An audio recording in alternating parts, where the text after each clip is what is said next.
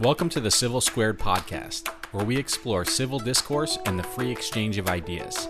And now, your host of the show, Dr. Jennifer K. Thompson. Hi there, and thanks for joining us today.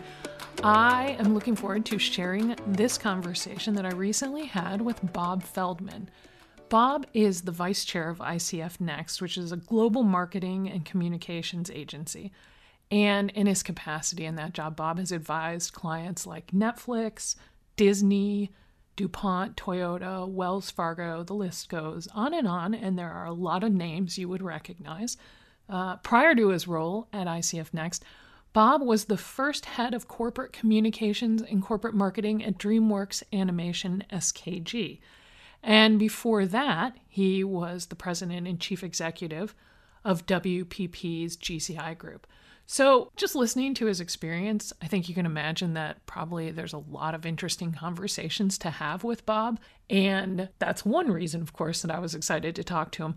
But we were talking to him in his role as the founder of the Dialogue Project. And this is a research effort, and you're going to hear more about it in our conversation. But the goal is to explore what role business can play in improving civil discourse and reducing polarization. So it fits right in with uh, our efforts at Civil Squared. This project was supported by Google, Chevron, Bristol Myers Squibb, HP Southwest, among a number of others, and also had academic support from the University of Southern California. Now, we know about the project because we were lucky enough to have some of our previous work featured in one of the case studies in the project. But you're going to hear more about the project, why Bob thinks that business has an important role to play in improving civil discourse, how he went about this, and what he learned from it. So I hope you enjoy our conversation.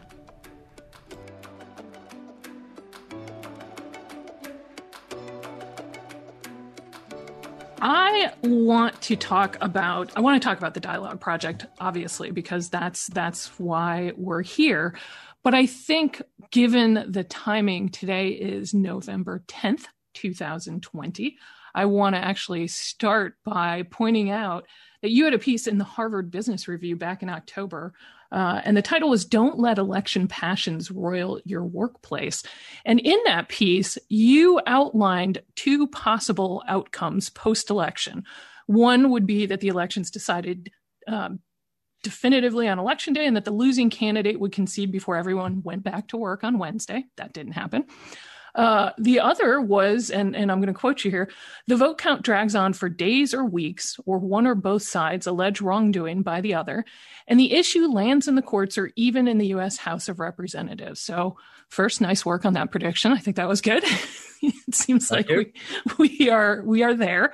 Um, but I, I want to come back to that a little bit later because I think what's most important about that is you have a very strong opinion, and your work on the dialogue project, I think, has probably led you to conclude that given where we are, uh, and in the in a couple weeks when we release this podcast, we're likely to be somewhere in a similar position, probably. Given where we are, business has a role to play in kind of evening things out, making things less contentious.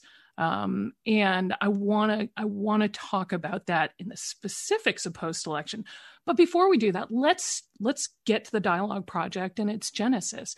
I know it was something that you announced uh, the study and the research back in 2019, late 2019. But I also know that something like that takes all kinds of time and thought prior to that. So, what led you to wanting to launch the dialogue project and and put your time and resources into it? Well, interestingly, I was uh, invited to give a speech at the annual conference of the Page Society. The Page Society is the industry association for senior corporate communications executives and agency CEOs. I received an award, so I needed to give a speech, and I had to think about well, what am I going to talk about?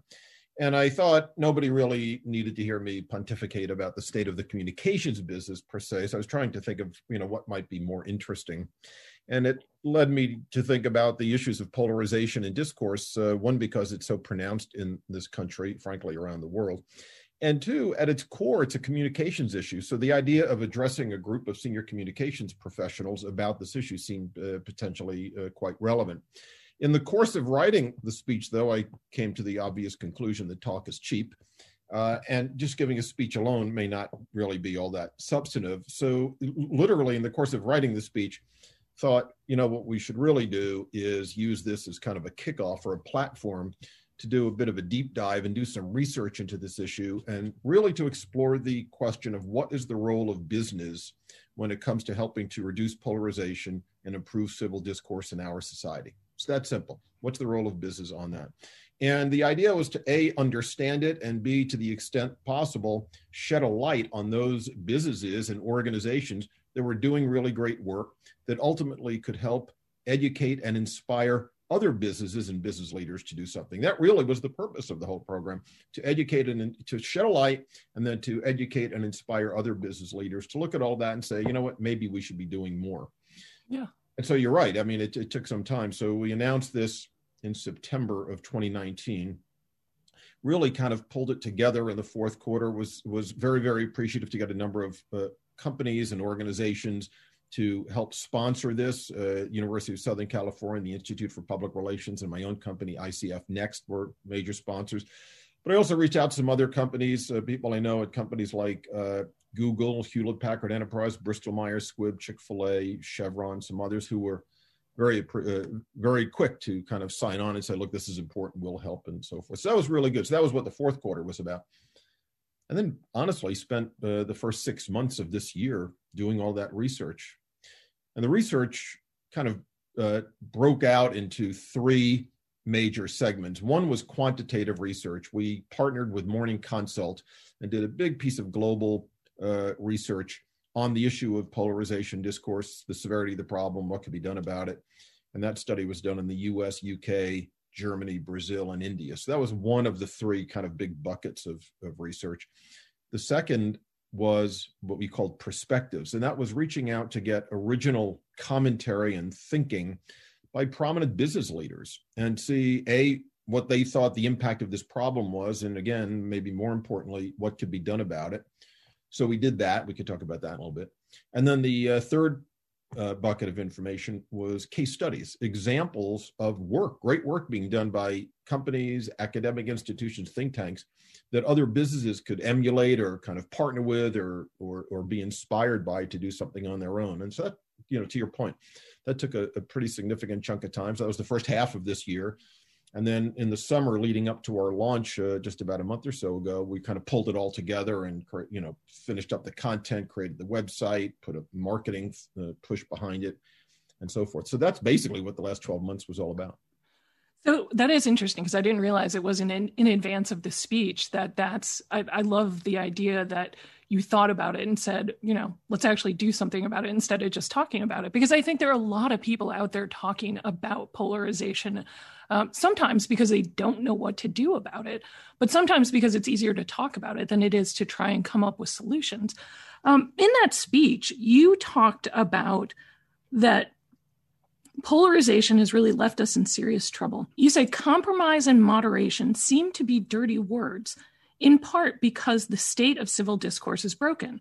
And you say, as you just said, I propose to you that business must help fix this problem. I think this point, compromise and moderation, being dirty words, is really important. But I would I would imagine that, and maybe this is partly what you had in mind, thinking that business has such an important role to play in this. And, and that's something I'm very sympathetic to. I think we often leave business out of solving big cultural um, challenges, and that's that's a mistake but that compromise and moderation are things that people in the workplace are probably pretty good at because they don't have the luxury of saying, I can't compromise with this person because I need to get something done. When we go out and talk to people in our audience, most of whom are in the private sector, um, they, you know, they talk about they don't have the luxury of saying, well, this person is a Republican and I'm a Democrat or whatever. They, they've got to get the job done.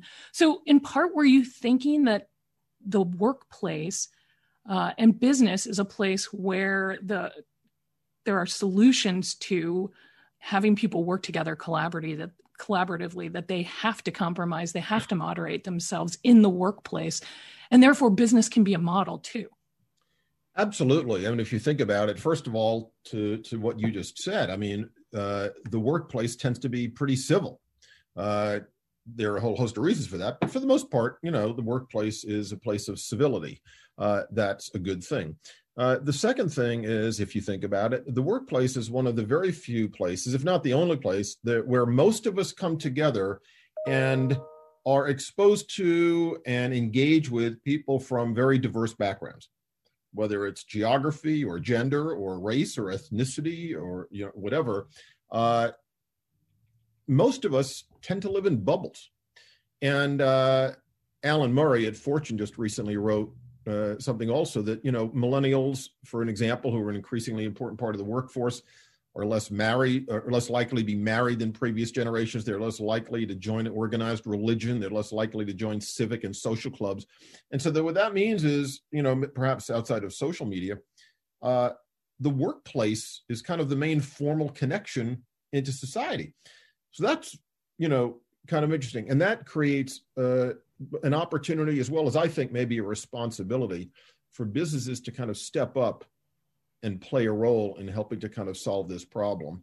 Uh, the one other thing I would say is this issue of compromise being a dirty word.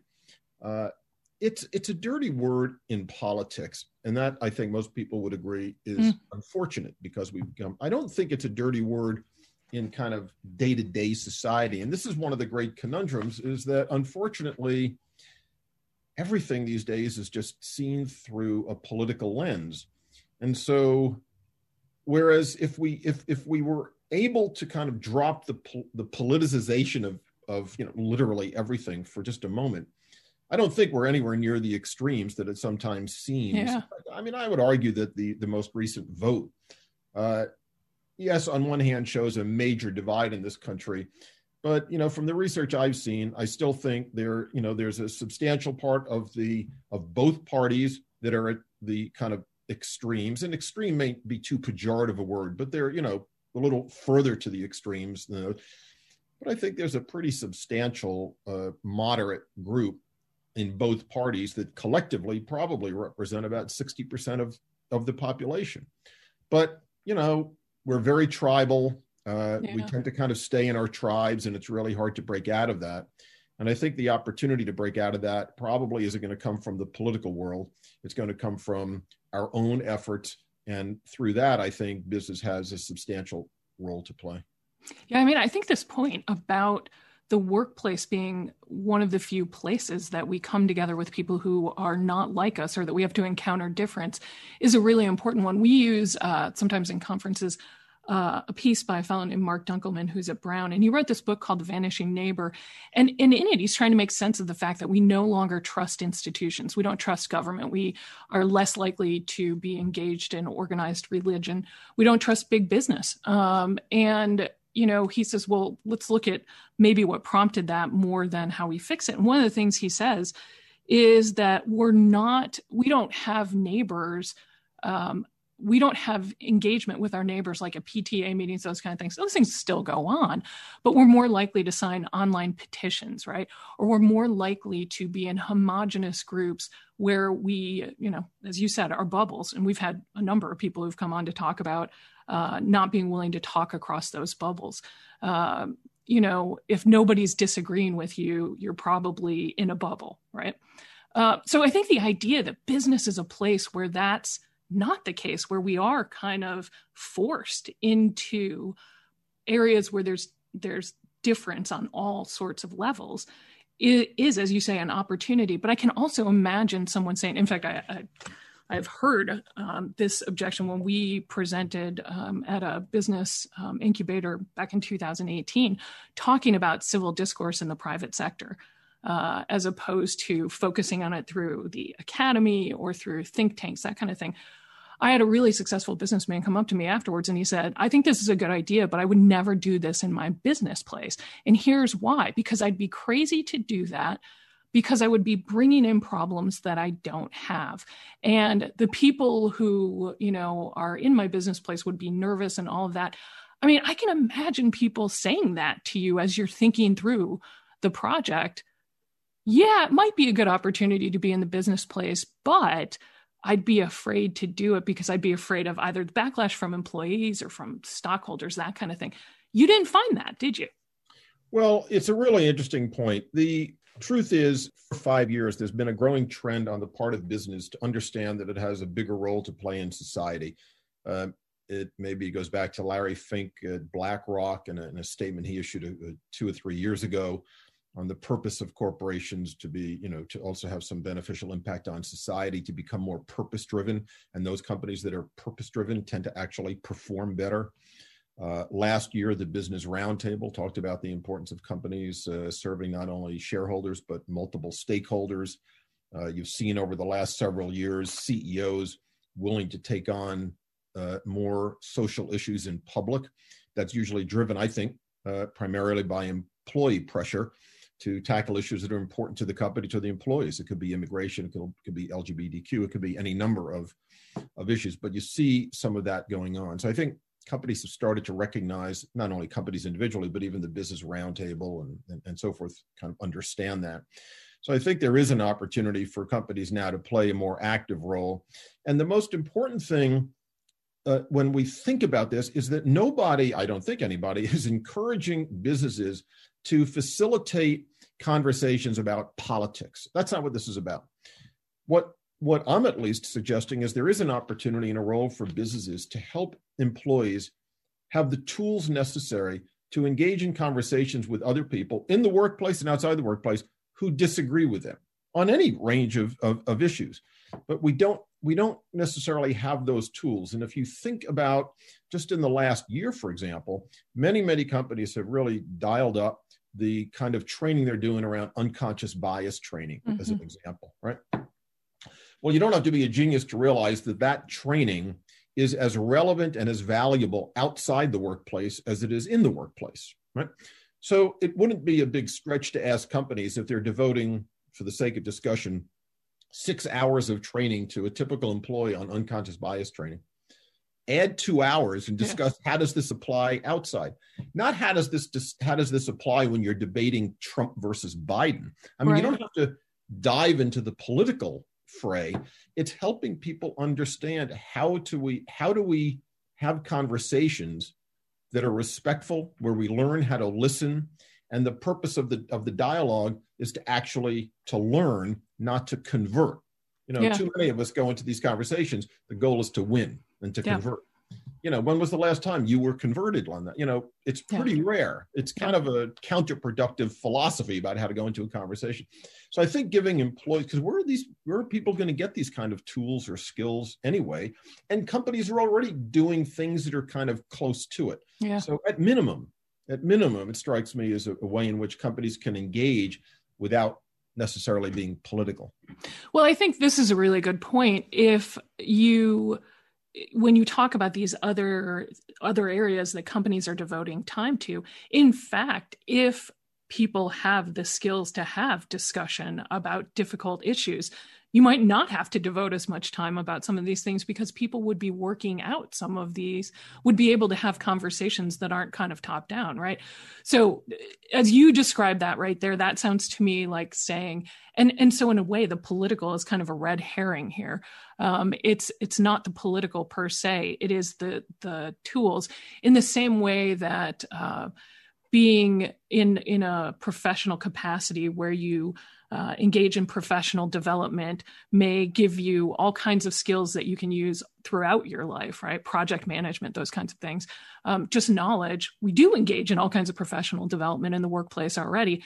This is actually a kind of professional development, but it has much, much bigger um, potential outside the workplace as well to deal with some of these issues. You know, look, I think this is potentially a breakthrough idea that in retrospect will seem obvious. And that is that professional development inside companies should have some application to outside the four walls, virtual or otherwise, of the business. Yeah. I mean, it's really not that, you know, innovative. Shouldn't be. Yeah, it shouldn't be. Shouldn't be. Yeah. But I think increasingly, I think more uh, progressive business leaders kind of recognize there's an opportunity that the training that they're already doing can just be enhanced a little bit or tweaked a little bit and it would actually have a positive impact on society mm-hmm. i think that's potentially you know quite powerful there are 100 million people of us in this in this country alone who go to work every day Yeah. I mean, why not take advantage of some of the opportunities that the workplace provides? Yeah, absolutely. Um, so let's talk about the findings. Uh, I know that there are a variety of findings, one of which is that people really are uncomfortable talking about difficult issues. Um, that there are some differences in where that's the case. It's especially true in the United States. Uh, I think it was also true in the United Kingdom. Um, so you didn't just look at the United States, you looked at Germany, Brazil, places like that uh, that there is a difference in the perception of the problem between men and women. Women are much more likely to see this as, as an issue, polarization. Um, and that most of us do feel like it's something we should be doing something about, but we don't think we're the people who should be doing something about it. Is that true? Yeah, I mean, you know, unfortunately, you see this in lots of in lots of research studies where people think that there's a problem, but you know, they're not the problem. Uh, you know, it's always the other person. And uh, the, the consequence of that, like in this study as an example, uh, you know, we asked if people were willing to engage and listen. Well, you know, something like eight out of 10 people said that, that we should be more respectful when talking with those with different views. But only five of 10 said that they, you know, they were willing to spend more time doing so. Uh, and and half of them, meaning only a quarter of the people, so they actually do that. So it's kind of like intellectually, we know what has to happen. This may go back to what we discussed earlier about living in bubbles. Uh, you know, if you're if you're somewhat, I mean, I hate to sound make it sound like it's an extreme, but if you're, you know, if you're kind of a passionate MSNBC viewer, it's pretty hard to watch Fox News. And if you're a pretty passionate Fox News viewer, it's pretty hard to watch MSNBC. So even though you may intellectually know, yeah, you know what, I should spend more time reading or consuming some of the media that people who dis- who I disagree with watch or read so I can have a better understanding and appreciation and I can empathize more and I can contextualize my arguments within the not that many people do that. It's Yeah. hard, you know and it's it's hard to do. I'm not i'm not suggesting it's easy. You know if you if you believe one thing it's hard to spend considerable time uh, with the other. And unfortunately not to get you know too much down a, the you know the, the rabbit hole of media but uh, to a certain extent we one of the reasons we're so polarized is we we live in parallel universes i mean we're just totally totally different uh, channels of information and I don't mean to just pick on on on Fox and MSNBC. I mean, it's very very true. Certainly in social media. If you haven't Mm. seen it, I would encourage you and your listeners to watch that documentary, "The Social Dilemma."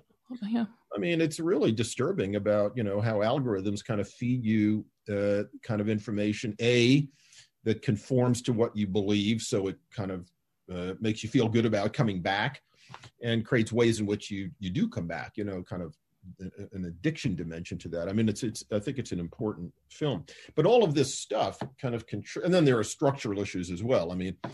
Uh, in the dialogue project, we have a, a terrific piece by Katherine Gehl, who uh, just wrote a, a- a book and an, an HBR piece with Michael Porter, the Harvard Business School professor, Yeah.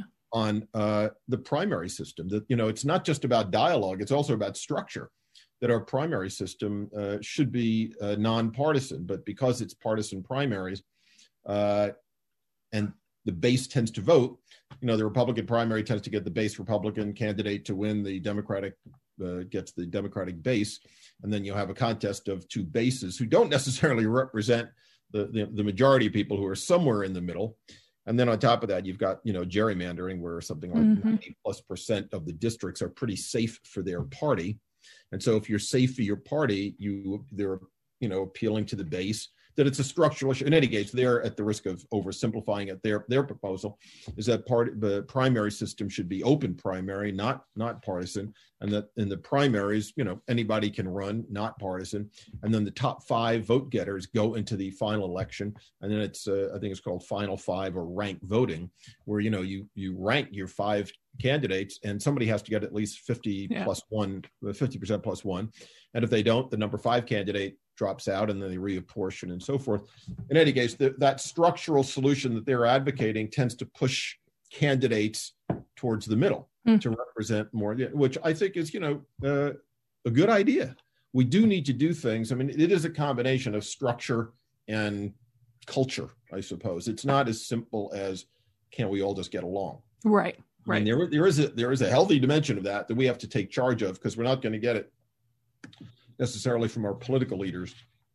But having said that, there are also some structural issues that we need to tackle as well. So the dialogue project, you know, kind of has that as part of its recommend or findings as well, in addition to some of the quantitative stuff that we're, you know, we were just talking about. So the uh, research we talked a little bit about the study. Uh, you talked about the the website, which we'll link to in the show notes, has not only case studies but it has essays from a number of these leaders.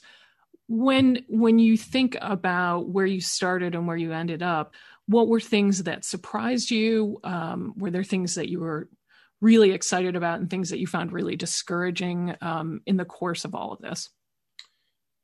Well, what I was pleased with was the level of participation we got, number one.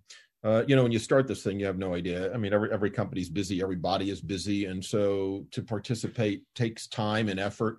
And for the most part, you know, what we were asking for was well, not for the most part, entirely. What we we're asking for was uh, an original thought piece on this subject by often the CEO and sometimes other prominent business leaders as well. So that's in and of itself a commitment.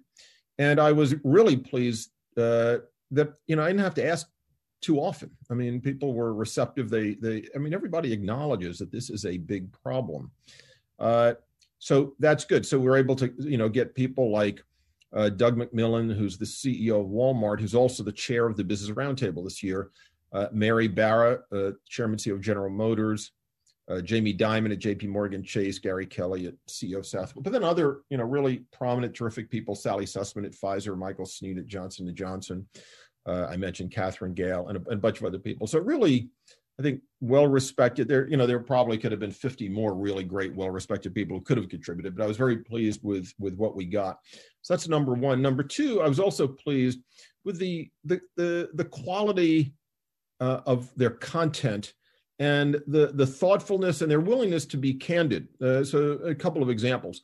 So Gary Kelly is the CEO of Southwest Airlines. I mean, he's made civility and kindness very much kind of his own personal platform for the last two or three years, and you know that does fit in nicely with that Southwest culture. But he also was quite, uh, I thought, uh, bold and straightforward and candid about the challenges that we face so, as an example, you know, one uh, one quick excerpt from the piece he wrote. He said, "It must not be lost on any of us that the Civil War was fought for the freedom of black slaves 150 years ago. We've come a long way, but not nearly far enough. And the Black Lives Matter racial injustice movement today should teach us all that we clearly have not learned and fully embraced the lessons of our dark past." Well, you know, that's a really candid, straightforward statement, not trying to, you know, I don't know, straddle lines of political correctness, whatever that means. I mean, he just kind of spoke from the heart and spoke truth. And, and I, I don't know, I was very appreciative of that. Uh, Jamie Dimon, uh, you know, the CEO of JP Morgan Chase, uh, I thought was also really uh, provocative. He, uh, a quick excerpt when he talked about the challenges we have about our unwillingness to compromise, we're unwilling, we're unable, to, we're, we're unable to create good policy without compromise. Our, he said our government is unable to reorganize and keep pace in the new world. Plain and simple, this is a collective failure to put the needs of society ahead of our personal, parochial, and partisan interests. If we do not fix these problems, America's moral, economic, and military dominance may cease to exist. So, I mean, you know, that's I thought really, you know, willing to kind of be quite candid, quite direct. The, the, the last quick uh, excerpt I'll give you is Michael Sneed. Michael is executive vice president Johnson & Johnson, a terrific guy. And he talked about the role of corporate social responsibility. And he said, you know, we're corporate responsibility efforts, you know, used to focus on philanthropy and environmental stewardship and the like.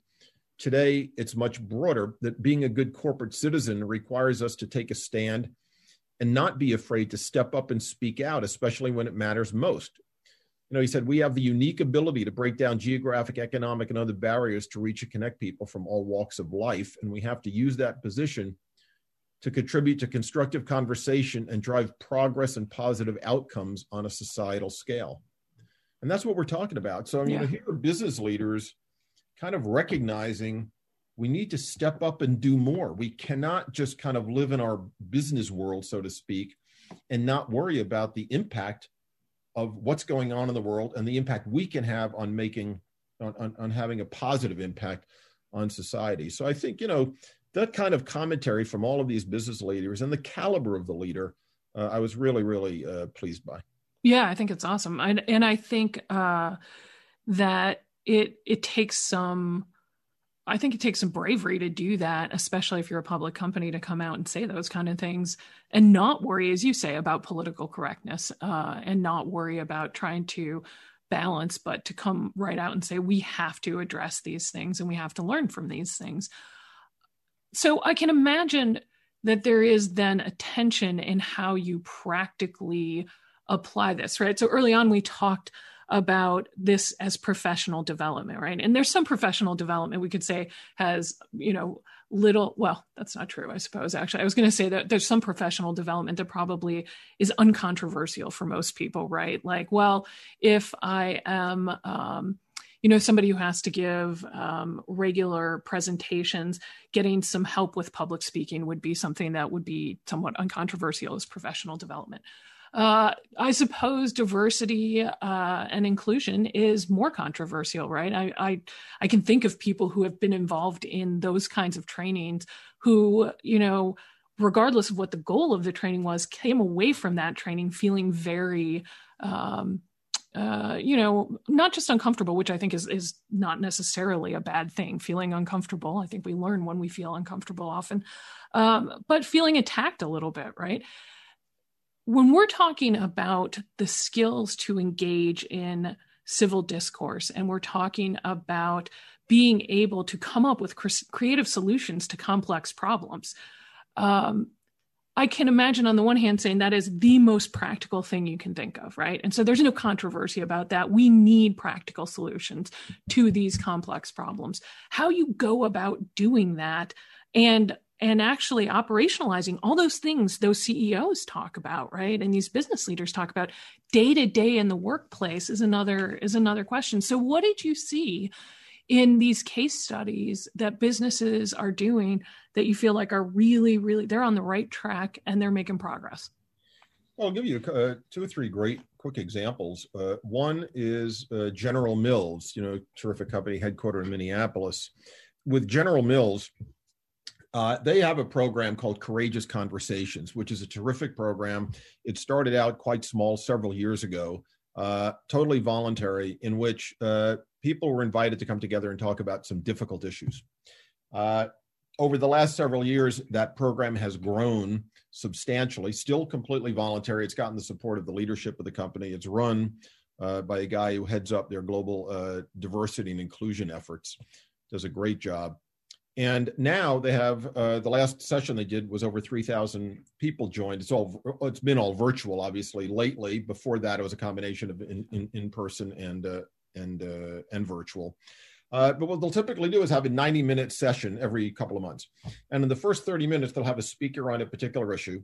And then in the remaining 60 minutes, no matter how many people there are who participate, they break them out into small groups of 10 and they've trained well over 100 people in the company to be meeting facilitators so that when they sit down in that small group of 10 they do their best to make sure that that group of 10 itself is diverse and then mm-hmm. they have small productive conversations. And they tackle everything from police brutality to race relations to lgbtq issues to i mean any number of issues that are you know five or ten years ago would be considered third rail issues in the workplace. You know my gosh we don't want to talk about that and so forth.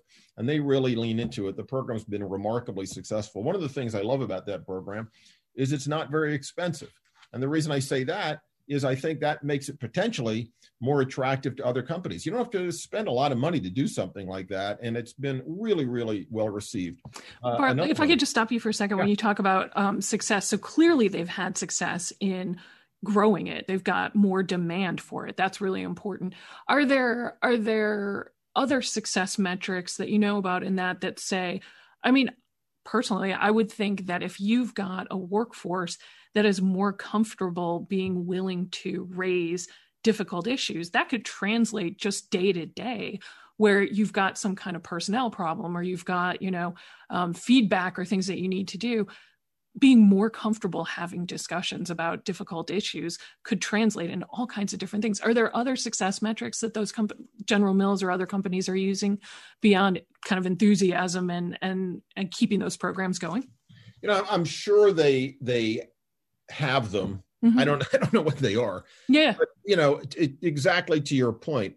Uh, there's a logical connection between that level of understanding of your colleagues and how your colleagues think and kind of having a, a, a, a greater perspective and greater empathy with productivity and retention.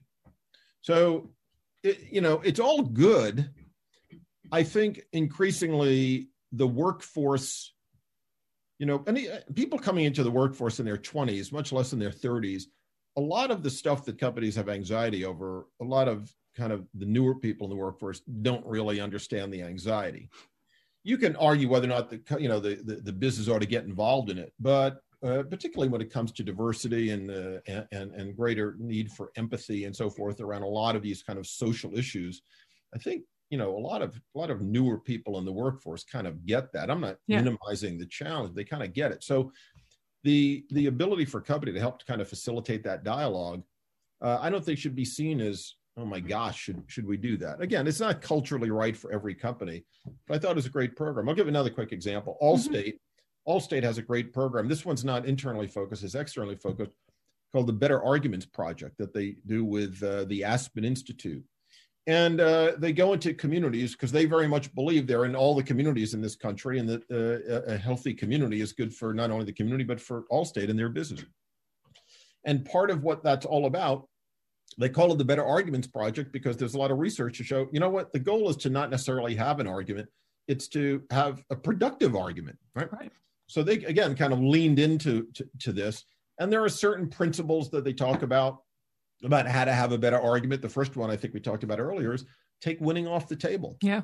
Well, you know, I mean, that sounds kind of really simple, but it really is kind of eye opening. If you're going to have kind of a conversation with somebody who's on another side of an issue, if you actually approach it from the beginning that, look, I'm not here to, you know, convert this person. Yeah. But I'm really trying to, honestly, if this conversation lasts 10 or 15 minutes and then I'm done, the real, if I'm not going to try to convert this person, then the real value of this conversation is probably me learning more. Absolutely from that part. because I, I know what I know, yep. but I don't know what they know. Right? Absolutely. Well, just that one thing makes a profound difference in the nature of the con- they have some other tips as well but i mean just just kind of you know acknowledging that before you even begin the conversation can be substantial the the, the third example i was going to give you is actually not in the dialogue project but mm. it's a consequence of the dialogue project i kind of came across it salesforce you know the big company headquartered yeah. on the west coast a friend of mine has uh, knows somebody who recently joined there, new employee, and he sent me this email that she got, this new employee got,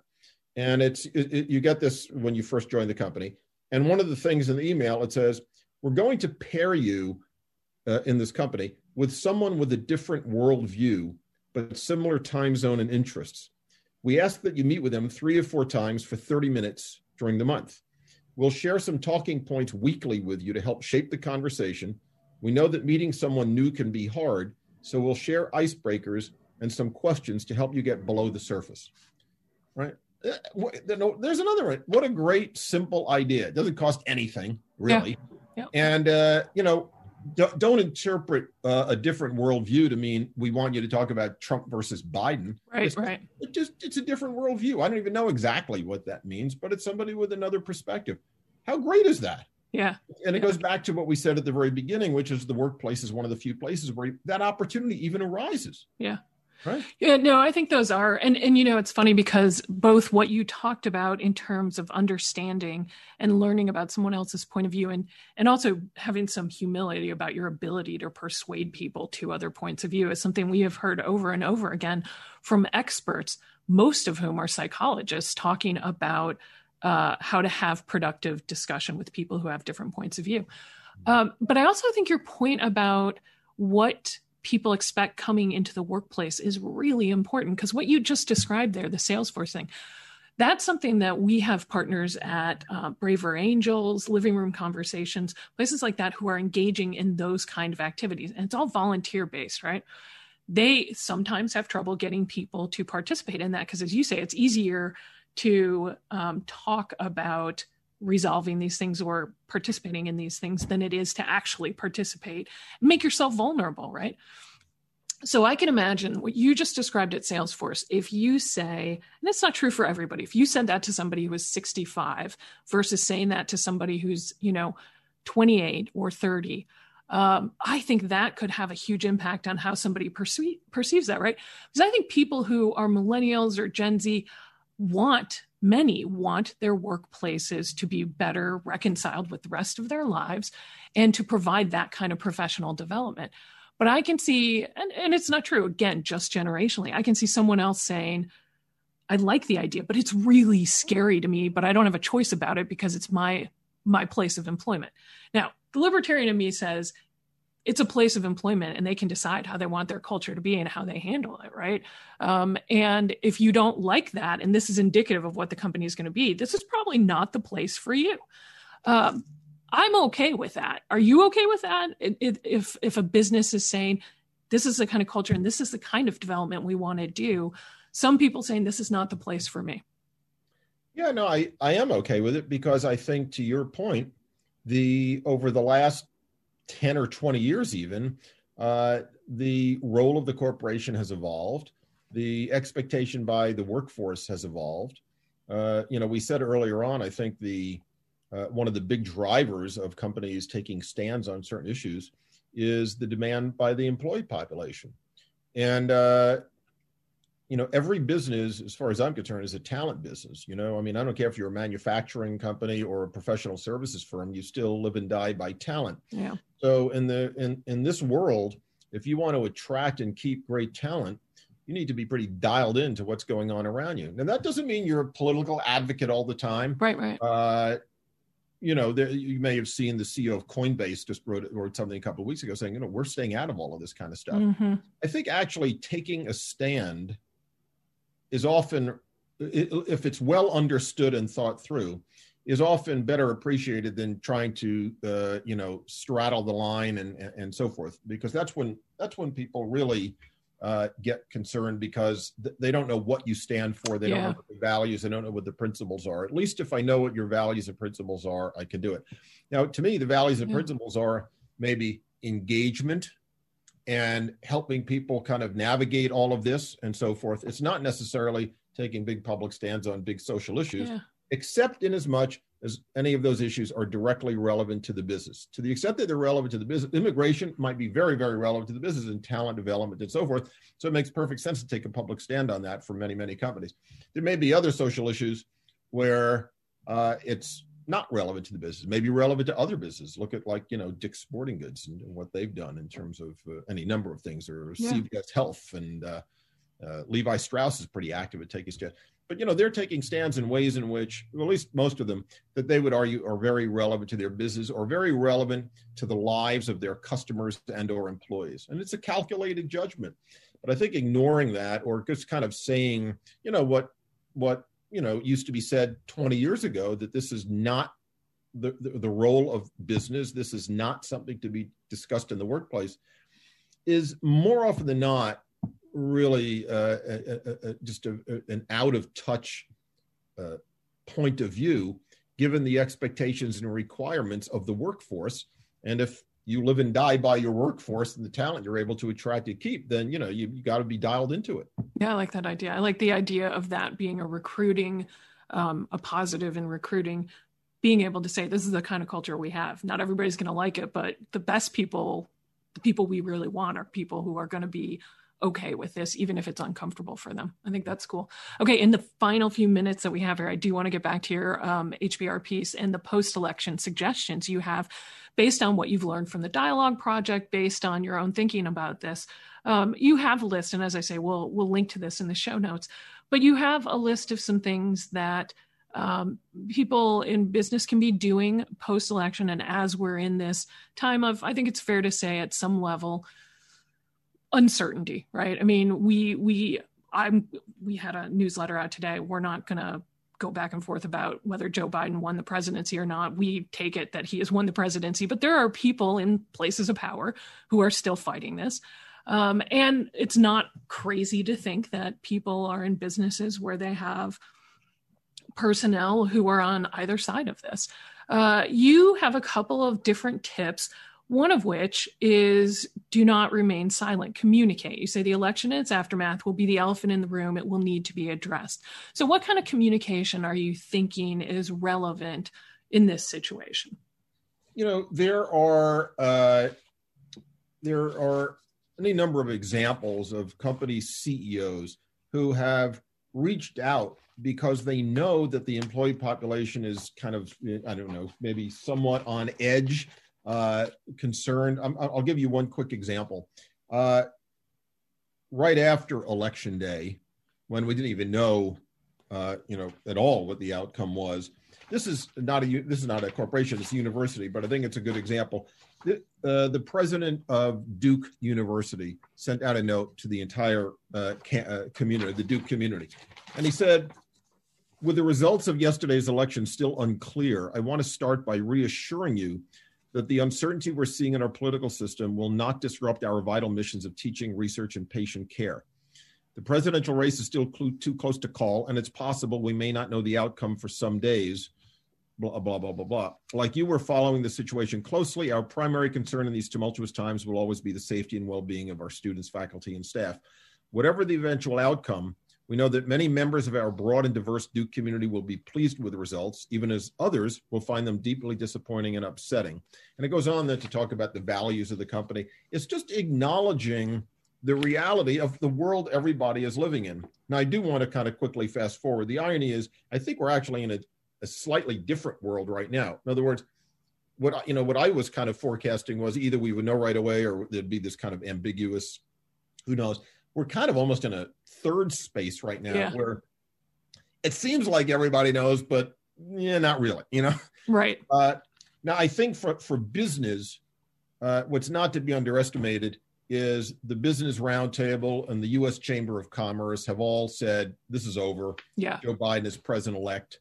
Uh, let's move on, and plans are being made. So I think the business community has, for the most part, kind of acknowledged what seems to be reality, and that is this election's over. Biden won, and there's just a lot of you know legal and political posturing going on.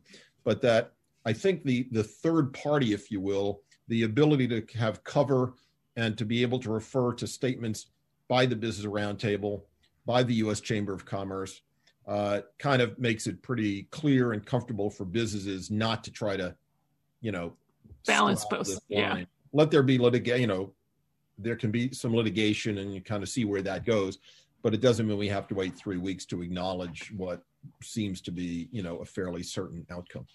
And that, to your earlier point, does seem to be a case where uh, whatever the issue is is relevant to the business. Operating in an environment where you're going to make some, you're you want to have some certainty about these things, and it's not constant uncertainty is relevant to business across the board right? So it's it's totally reasonable and practical i think to say yeah somebody else is going to do whatever they're going to do. But when it comes to us and what we think this is how we're going to move forward. Right. We're supporting you know the the the, the point of view of our industry groups and of uh, you know uh, and, and, we are making plans to go forward the, the new administration you know, I don't know that I would necessarily go out on my way to say this, but I, look, if, if things change, they change. But yeah. we're not going to kind of live in a state of uh, suspended, uh, you know, or just a state of anxiety, wondering what's going to happen. Uh, we're going to plan based on the best information we have right now, and the best information we have right now from a number of sources is that we have to plan for the new administration and move on. Yeah. You know? Yeah, absolutely. Yeah, well, and I like that point uh, in the Duke statement as well that we have to move on, right? We need to keep moving on.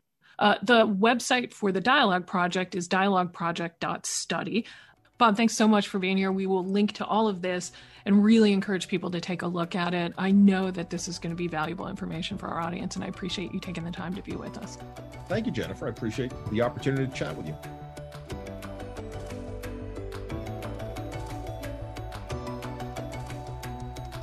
I hope you enjoyed our conversation. Bob is clearly someone who's very passionate about civil discourse. And uh, we were really grateful to have him spend his very valuable time with us. There are a lot of things I can take away from my conversation with Bob. I think one of the things that's really useful, um, we talked about it in the context of the recent presidential election, but it could easily apply to holiday meals or just every day when you're around people who have different points of view than you do. And that is that just communicating that the issues are significant and that, you know, as he he talks about it, there can be an elephant in the room. Just acknowledging that sometimes is really the most important step there is to reducing some of that tension. So, you don't necessarily need a really complicated plan uh, to have some practical and important impact on your workplace culture, your home life, relationships. Sometimes you just need to acknowledge that there are differences of opinion and that it might be kind of tough, and that might go a long way towards ensuring that you're having more productive conversations. So that's one of the things I'm going to take away from my conversation with Bob, and I hope you found something to take away as well. Thanks for joining us.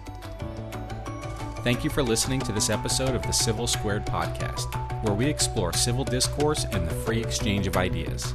We'll see you next time for another conversation.